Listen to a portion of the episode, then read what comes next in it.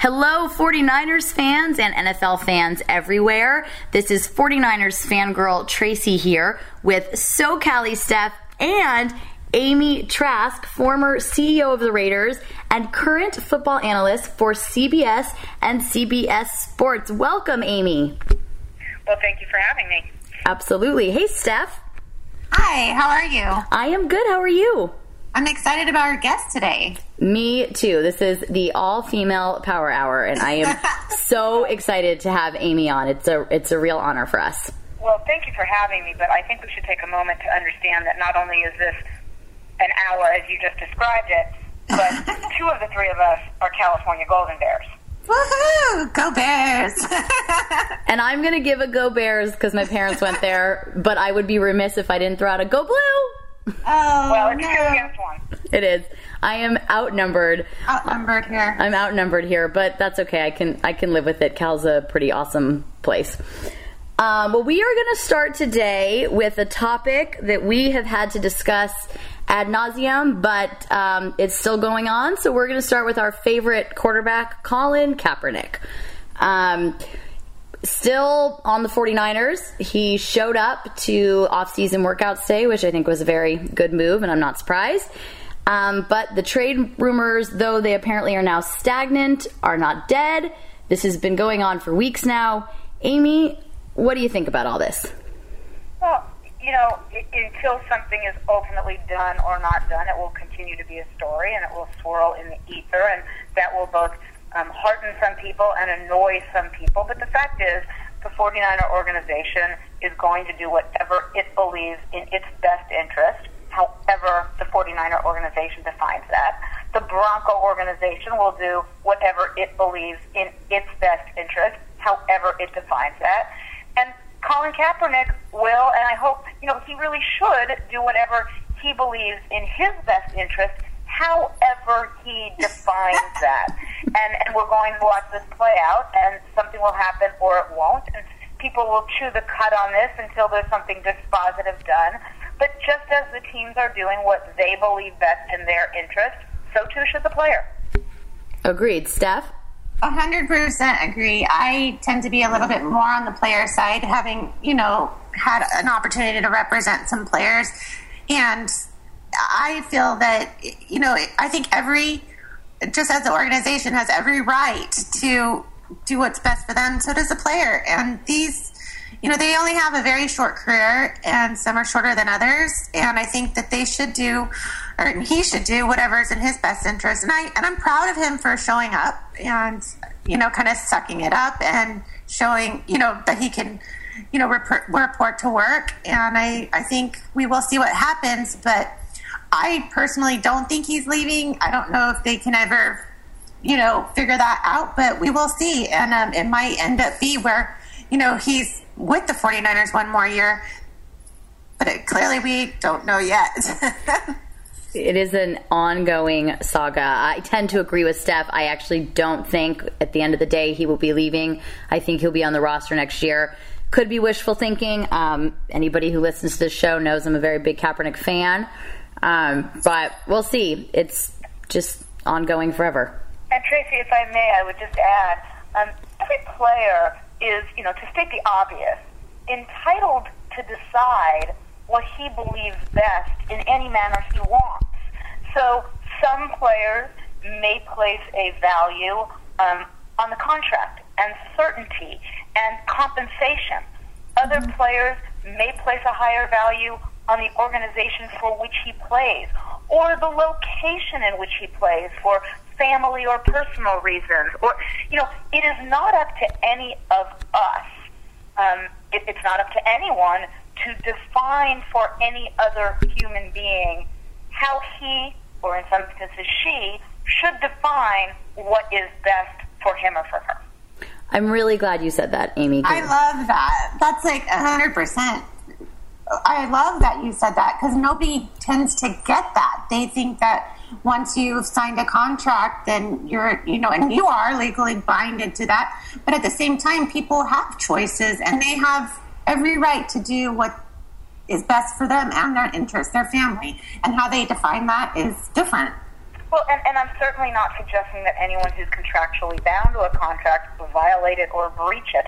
But the contracts in the NFL, as you both full well know, give players certain rights and teams mm-hmm. certain rights. And, you know, teams exercise their rights all the time to move on from players. Certainly in my years from, with the Raiders, decisions like that were made. So just as teams should act in their best interest, so too should players. And it's okay for a player you know, I, I feel almost silly saying it's okay because that's really stating the obvious. Everyone should define what he or she thinks best. And you know what? Colin Kaepernick may have reasons for wanting to go to a different organization, wanting to stay with the 49ers. Those may be economic, those may be other. Um, and you know what? He gets to make that decision. A hundred percent. To the extent some of it's within his control. There's been a lot of talk about should he take a pay cut. Well, you know what? That's his choice. Right. A hundred percent. And he gets a lot of heat in the social media world um, for making decisions that are best for him. And I think it's unfair because the rest of us don't get that kind of heat in our daily life, and football players shouldn't either. So I'm really, really glad you brought that up, Amy. And I asked a question on Twitter this morning, which is, you know, raise your hand if you wouldn't have reported to a business when simply showing up is going to result in a payment to you. Um, you know, there's a, there, there's a lot in the ether about people saying you shouldn't show up. All right, that may be your view, but would you show up if that economic benefit were down to you? Absolutely. And, you know, I'd also show up if I was being paid at a job and that's still where I was, then I'd show up because I'm supposed to show up to work. And I people look at it very differently, but it's not. It's his job and that's what he's getting paid to do. And I, I agree to that at a certain extent, you know, but I think that he also had the option to forego a salary. So that was his choice. So he made the decision based on what he wanted to do. I know that there are certain things in my job where I get, I get a choice whether I'd like to work a little bit extra for extra bonuses or whatever. And, and, sometimes I do, sometimes I don't, but it depends on my life, what I want to do. And I make that choice. And it's and, your decision. Yeah, and I, I so I respect that about and and there's a lot of players that would not like to show up to the training camp and they like to train with their own and they have that wherewithal. They get more benefit, you know, perhaps training elsewhere but that's their choice. I mean, Frank Gore used to do that all the time, and a lot of a lot of players do that actually, and they forego, you know, whatever that money or that monetary amount is because it's not worth it for them. And again, like we come back to it, it's their choice, it's their decisions, but it's like when we try to insert our decision making into someone else's life, it's just not fair. No, it's not. That's apparently what Twitter was invented for, but um, but no, it's not fair. Um, and I, th- I, think this was a really good discussion. I appreciate um, both of you talking about it because it's an important thing, not just with Colin Kaepernick, but as Amy said, with any player in any sport. Any player, any sport, any decision, all walks of life. Uh, freedom, people should have the freedom of, of making their own decision. I will disagree with you only in one regard. I have taken to Twitter not like a duck to water, but like a fish to water. I think I think Twitter, I swore I would never do it. I was convinced I would hate it, and I'm just loving me some Twitter. And everybody should be following Amy on Twitter. Uh, Amy, it's at Amy Trask, correct? Correct. She is fantastic. And when you follow her, she refers to you as her Twitter village. And something about that always warms my heart every time you say it. No, you're a great I really follow, Amy. I, I, have the most I love to hear Twitter you. village. I'd love to see we you. all, you know what, we agree, we disagree. When we disagree, we disagree agreeably. And we, my entire Twitter village, we've embraced civil discourse. And, and I just love Twitter. I, I, I, I am constantly admonishing those near and dear to me that they did not push me to do this sooner. Well, you're a great follow, so everyone should follow. And well, thank you. I also would like to tell both of you I've recently discovered Snapchat which is I love it. Friends, friends, wait a minute. I just learned about like I just got onto Twitter years and years later. I, I know I, am not ready to take that next step yet, Trace. When you are, you call me. I will give you a tutorial. It's so Deal. fun. It's Deal. so fun.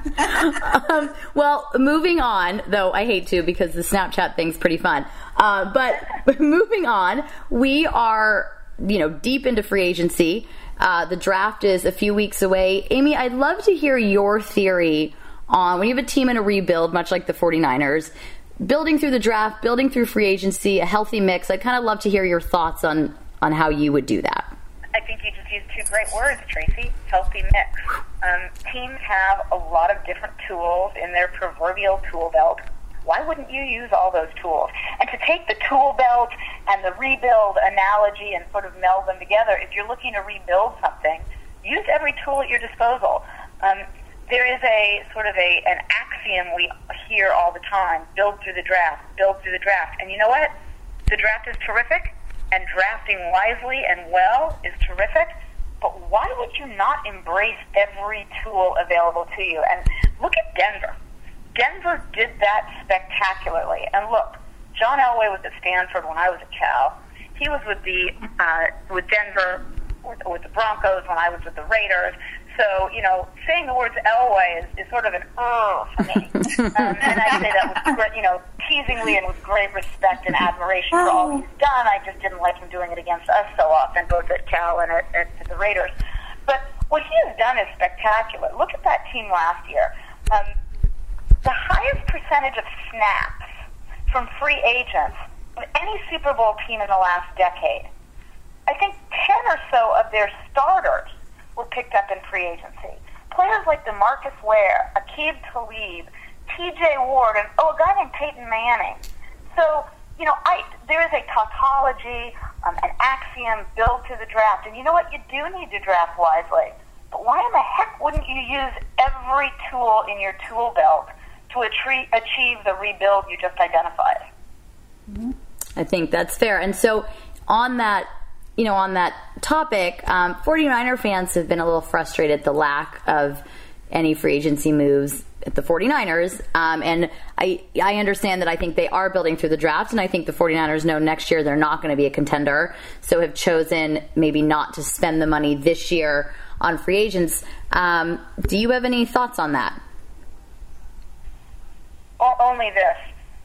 It's very, very difficult to predict at the beginning of April how a team will or won't perform on the field the next fall um, in the following regard. Generally, predictions are right, but every year there are those one or two teams that surprise the heck out of us and either do much better than expected or much worse than expected. So, you know, to 49er fans, there there is a process going on there. The team lost, you know, a sensational, sensational coach, and then a multitude of players. But you know what? That's why you play the games every week because the winner and loser is not predetermined. Right. That's true. Do you um, want to speak at all about a certain Cal player that is entering this year's draft, Amy? You can't imagine of whom you're speaking. His name escapes me. Yeah, right. talking about a quarterback? Oh, right. Yes, quarterback. I think he wears the number 16. right. Very, very interesting. Um, there are some quarterbacks available in the draft, depending on um, the person to whom you listen. Some like Goff, some like Wentz, some like neither, some like both. Um, I, you know, obviously watched a lot of games in which Goff played, more so than games in which any other quarterback played. I don't purport to be a scout. Um, but I sure like Goff. Steph, do you want to talk a little about Jared Goff? Well, like I, I, I felt like what you just said is something that I've been saying for a long time because I don't, you know, I, I watch Pac-12 and I watch Cal games, and that's all I really do. And you know, here and there I'll watch some other games, but I watched a lot of um, Goff. I am a big fan of him. I'm not sure that he's a good fit for the 49ers. I think he's someone that's going to need another year, and that's okay if that's something that the 49ers are willing to do. And the, the problem that I see with the 49ers is that they're just not without Harbaugh, they're just not good at nurturing quarterbacks. So I'm I'm I'm a fan of Goff. I just think he'd have a better career someone else somewhere else, and that's sad for me to say as a Cal Bear, but. I've just not seen. Uh, he, he can't just step in, and I think it would be unfair to him to just step in and sink or swim on this team, especially with all of the problems and the brand new coaching staff and you know different everything. I, I I just think he would be better somewhere else. And unfortunately, it's not the day and age as it was, you know, a number of years ago, where teams draft a quarterback and simply say, sit here and learn. You know, look what happened with Aaron Rodgers in Green Bay sitting behind Brett Favre and other instances. You raise a great, great point, which is will he be given the chance to develop? How fast will he develop? Um, it, those are all really fair considerations, not just about Goff, but about any quarterback. Right. Absolutely. Um, so we've talked a little bit. There's been a lot of changes at the 49ers. Um, but one that we haven't really talked about too much on this podcast and not yet on the show is they have a new president. Um, Paraag Marathe has been reassigned, and Al Guido is the new 49ers president. Amy, do you think that changes the style at all of the organization or how things will be run? That's a, that's a tremendous, tremendous question. Um, I don't know whether it will change the style of the organization or the manner in which it's run because, of course, some of that won't simply come from the president, but it will come from ownership and it will come from the general manager. But the reason I think it's such a terrific question is those are two entirely different men, and I had the opportunity to interact um, and work on league matters with with each of them while I was with Raiders and, and they were with the 49ers, of course. These are men with two entirely different backgrounds in terms of, you know, points of emphasis, areas in which they specialize, their particular, you know, milieus and their areas of expertise. Um, it was also my impression that they had distinctly different styles and personalities. Doesn't mean one is better, one is worse. Doesn't mean one will be more effective, less effective. They are just entirely different men. Um, but I don't, I don't know how that will be felt. You know, how is that going to permeate throughout the organization? I don't know. Um, and remember that an executive has a very important role, but at the end of the day, owners own and executives work. Right. That's fair. Steph, what do you think? You've you've written on Paraag, so I'd love to know a little bit more of your thoughts on this. Me? Yeah. Oh, okay. Steph. Yeah. Uh, yeah, I've written about him. I, I've had friends that have worked with him too, and you know, I think what he brings to the table is very fascinating. It's a, it's very different stuff. I know he has really spearheaded the analytics department for the 49ers. A lot of teams, you know, are coming into that uh, way of thinking because of what he's done on the 49ers. But I think it's I think it's going to change in in a little way. But I think that, like Amy said, I think that Jed York has a direction that he's driving the truck and he's just expecting everybody to tune that truck exactly how he wants it to be driven. So I I think that Paraag is still going to be a big part of the 49ers in a lot of ways, but he's just not going to have that um, the the face of the franchise so much as anymore than he has in the past. I think that they wanted us to kind of put a new face on that.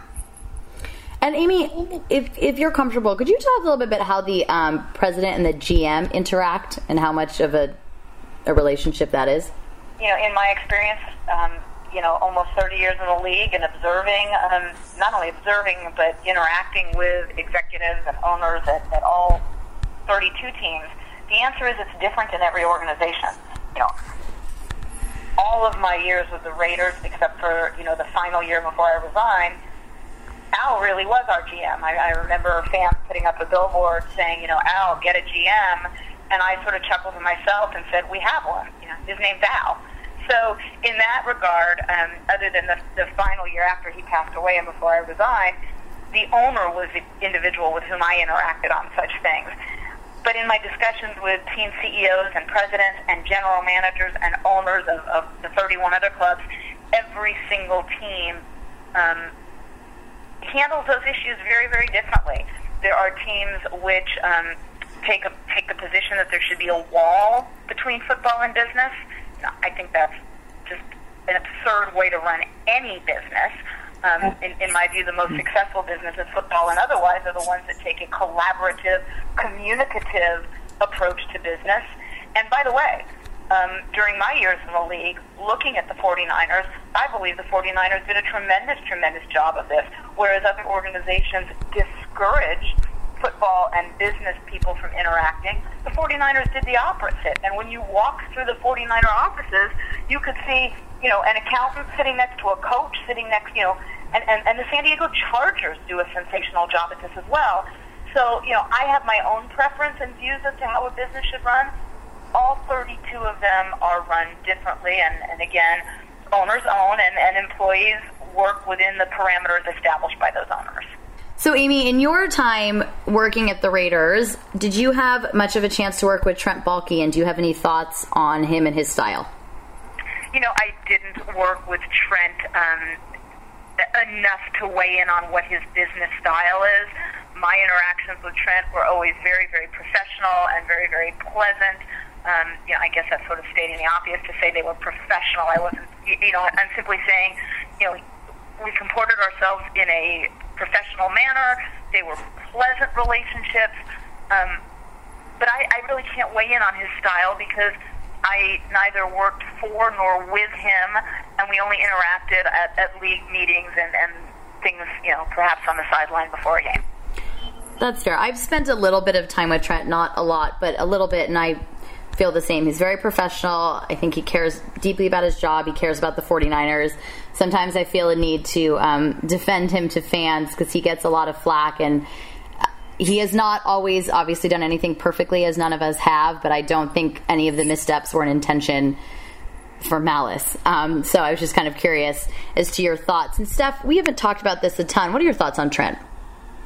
I like Trent. I think he's done a good job in a lot of ways. Um, I think he, you know, he definitely they call him the, the draft ninja, and I think he definitely looks for the deals. He, I've never seen anybody get as many picks as he's able to wheel and deal, and that's part of his job.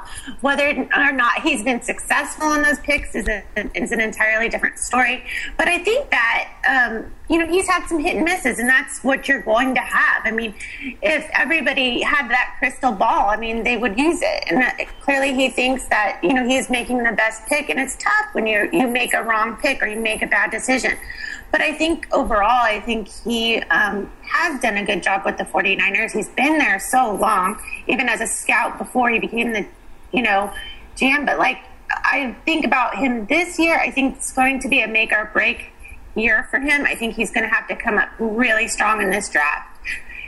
Just for what the 49ers have gone through. I mean, they basically did, you know, sided with Trent over a fantastic coach. And now we're seeing the results of that. So I think that he's going to have to have a very good year um, from that standpoint, from a player standpoint, and get some real playmakers on the team. And you bring up a really good point about having a crystal ball. And Amy, you've talked about this on Twitter. The draft is not an exact science. And I'd like for you. Uh, you know, I probably talk about it um, from the perspective of some people ad nauseum but I, I, it is a, um, a little bit of a hot point with me because the, the draft is not a science. Um, people make judgment calls. Look, if there was a Rosetta Stone or there was an Enigma code that helps teams decipher the draft, then there would never be draft errors. That doesn't mean one shouldn't do one's homework. That doesn't mean one shouldn't do um, one's research. But you know, there are draft mistakes. And there, by the way, there's good mistakes and bad mistakes. Mm-hmm. There's draft picks that are made that don't pan out as hoped or believed. We certainly had some of those during my years with the Raiders. There's also draft picks that, you know, people look at and say, wow, that turned out better than anybody anticipated. So, you know, I think if you approach the draft understanding it's not a science, it's a little bit of a different um, approach than some people take. I think that's an important thing for fans to understand. And I don't think you could say it ad nauseum. I think it's an important point that should be brought up over and over again. Um, another change in the 49ers uh, organization that probably doesn't get talked about as much, but I know, Amy, you've been excited about this. They have a new general counsel that you are a big fan of. Well, I am a big fan of Hannah Gordon. And um, Hannah and, and I, I I've tweeted about this, and I hope it doesn't embarrass her when I gush about her. She was a she was an intern for the Oakland Raiders. Uh-huh. So my first interaction with Hannah um, was during her internship, and I sound a little bit like a mother hen, and it probably is chronologically um, not only possible but realistic that I could be her mother, but that frightens me, so I'm just going to back off of that. Look, I began my career as an unpaid intern. Hannah began her career as an unpaid intern. She she was just so sensational in terms of her commitment, her work ethic, her work product. Um, every success she has achieved, she has achieved um, by virtue of her hard work, her intellect, her commitment, and her passion for what she does. And I could not be more elated with her success. Fantastic. Well, you know what? I, that's nice to hear. It's nice to hear when your organization is making good hires all over the place. And, hires for the right reasons. You know, Hannah, I, I've just, I've always loved, no matter the human being, when the right people are hired for the right reason. And, and she was, and, and I just think that's terrific, and I wish wish her all the very very best at, at, at her current in her current role and whatever her future may be. That's awesome. Yeah, that's good to hear. So, um, this has been awesome, Amy. I want to end with um, a question about if you can think of one, your favorite Al Davis memory, anecdote, or maybe something you learned from him. Oh wow! Um, you know, I'm asked periodically to share a favorite memory, and I almost, um, you know, I, I almost feel that picking a favorite memory would be tantamount to picking a favorite child. And I stay away from doing it for that reason. I have almost 30 years, if I, you know, include my internship and then my time from when I joined the organization on a full-time basis until I left. That's almost 30 years of, of memories. And it, so many are sensational, sensational memories. Um, I do share a lot of them in the book that I'm working on, but I, I would hate to pick a favorite one. Did I learn from Al? I learned so much from Al. And by the way, that doesn't mean I always agreed with him. We argued like cats and dogs. We fought fiercely. We fought regularly. We fought childishly. Um, we didn't always agree to disagree agreeably. Sometimes we were quite disagreeable with one another with language I won't use on your podcast. Um, It's a family I show. I, I don't want to identify a favorite memory, and, I- and I learned a lot. Um, I will say this, and maybe this is a way to sum up. I grew up on the job. I made a lot of mistakes while I did, and I learned a lot while I did, and he allowed me to grow up as a Raider. And I'm actually getting a little choked up as I'm sharing this with you, because as much as we um, wanted to strangle one another on occasion, and um, well, okay, here is a memory. At one point, I used an expression with him about, look, you can fire me, but you can't kill me. I articulated it somehow like that. I, you know, something like, look, you can fire me, but you can't kill me. And he just looked up at me and said, are you sure about that? Well, that is fantastic. Very good. that you you couldn't have done one any better than that. You couldn't have come up with anything better. Um, Amy, thank you for joining us as a woman in sports pleasure. and a woman in sports who's relatively new to, to being a woman in sports. I feel that I learn a lot from you, so this has been really awesome um, Well, it's an been honor my for us. pleasure. Thank you for having me on. Absolutely. It's been great. Like I, I told Tracy this. Like I want to be you. She did. Well, the, the, you know, what's that old saying? Be careful what you wish for. I get it. Or, what does that dog do when he actually catches the, cho- the card? Be careful. Yeah, it's just something that it's uh, it's been great to be a part of this, and I really look up to you in a lot of ways. So thank you so much for taking the time Thank for you. us.